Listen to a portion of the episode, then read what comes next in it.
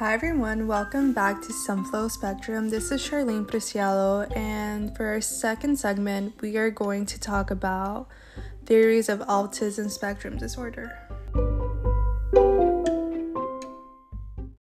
When it comes to autism spectrum disorder, no one really knows the root of cause for A S D, but it has not stopped parents, families, doctors, researchers, and even the general public from speculating, forming different theories. The most popular, well-known theories are influences of environmental risk factors and genetics. So diving into the first theory, which is considered the strongest supporting cause, is genetics. In the nineteen seventies, there was a study on twins, and the researchers found that monozygotic twins who share almost identical genetics were more likely to have autism spectrum disorder compared to dizygotic twins with less genetics in common. With that said, researchers have found that shared genetic variants within family trigger autism more than other theories.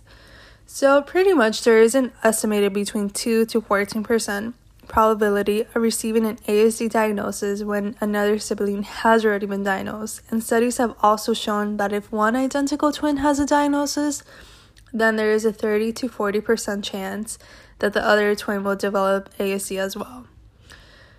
Furthermore, research has found that genetics account for about fifty percent of the risk factor for autism spectrum disorder. Looking into the molecular genetic aspect, which is when research methods directly assess the association between variations of D N A sequences and variations in a particular trait or traits. With molecular genetics, the researchers attempt to find a specific gene, but no specific gene has been found um, with association with autism spectrum disorders, but researchers do believe there are multiple genes involved. The second theory we're jumping into is the influence of environment risk factors. Over the years, there has been a rapid increase of diagnosis for autism spectrum disorder. twenty years ago, the C D C reported there was one of one hundred fifty diagnoses, and now in twenty twenty there is a diagnosis rate of one in fifty-four. With the prevalence of increase of statistics for A S D, researchers are turning to environmental causes. Some known environmental causes are chemicals, synthetic toxins, diet, and drugs, which also change the methylation patterns in human. We know that methylation patterns are different in blood of individuals with A S D. By the way, within the D N A, we have a methylation cycle which helps us to operate both physically and mentally. Also, there has been some studies that some harmful substances ingested during pregnancy also have been associated with an increased risk of autism. But the central hypothesis for environmental risk factors are heavy metals, P C Bs, pesticides, and P D B Es. Finally, researchers are looking into chemicals with individuals with A S D, which may be responsible for their neurodevelopment.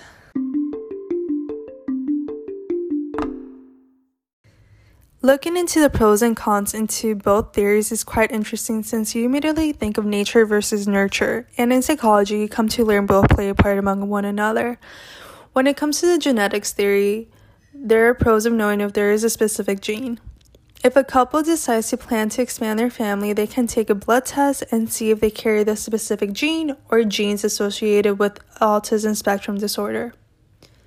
Also, keeping in mind the genetic variants within family, if parents end up having a child within the spectrum, they can plan accordingly. Some parents may just want to have that one child and focus on their success, or if they do want them to have siblings, they can plan and maybe decide to have them when their other child is older and hopefully more independent. Of course, there are cons. If a couple chooses to find if they carry a gene and one of them does, it can put a strain in the relationship because of the fear of having a child in the autism spectrum. If both of them carry the gene, the chance of having a child with A S D is higher, and again there will be this fear, and they may choose not to have children just because they don't want a child with A S D. For the environment risk factors theory, there are also pros and cons. The pros to the environment theory is families, especially mothers, being aware which chemicals are deemed and proven dangerous. There are about twenty thousand to fifty thousand compounds that we have compared to our grandparents.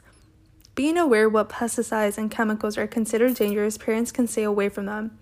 As early as pregnancy, a mother can be conscious choosing what to eat or not to eat, being aware of G M Os and other chemicals and pesticides used in food. Also, there has been studies that B P A is a dangerous chemical found in baby bottles and sippy cups, which children are exposed to. So having the information that the environment may be a cause to autism spectrum disorder, parents can control something as simple as what they eat and use. Again, there are cons. When it comes to being able to eat organic food, which most likely won't carry the chemicals or pesticides that are considered dangerous, it is not affordable to everyone.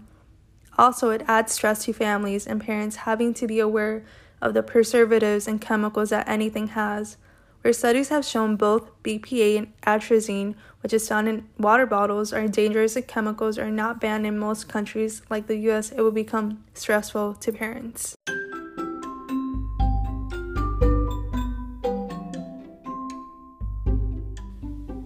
So I hope everyone enjoyed this segment learning about some theories that may cause autism spectrum disorder. Again, there is no known single cause for autism spectrum disorder, but researchers continue to investigate a number of theories, including the links among genetics and environment risk factors.